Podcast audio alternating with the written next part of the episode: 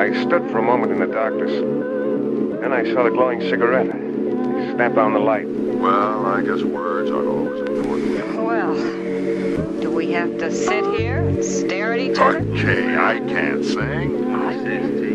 She sat up, smoothing her dress down with one hand and holding a gun in the other. Uh, he was loved by many, so much appreciation. Left this world in a dream state, inebriated, free from the pleasure of pain, alleviated. Life was cut way too short, abbreviated, reincarnated through me, recreated. Suffered from the ills of his mother, complications. Cut ties quick, but by blood he was still related. So the one pleasure he had in his life was to be sedated. He couldn't stomach it, so he shunned it quick. Just another hit to deal with the punishment. Hit the lotto of sorrow, he couldn't budget it. He tried to quit the shit, but he wouldn't budge a bit.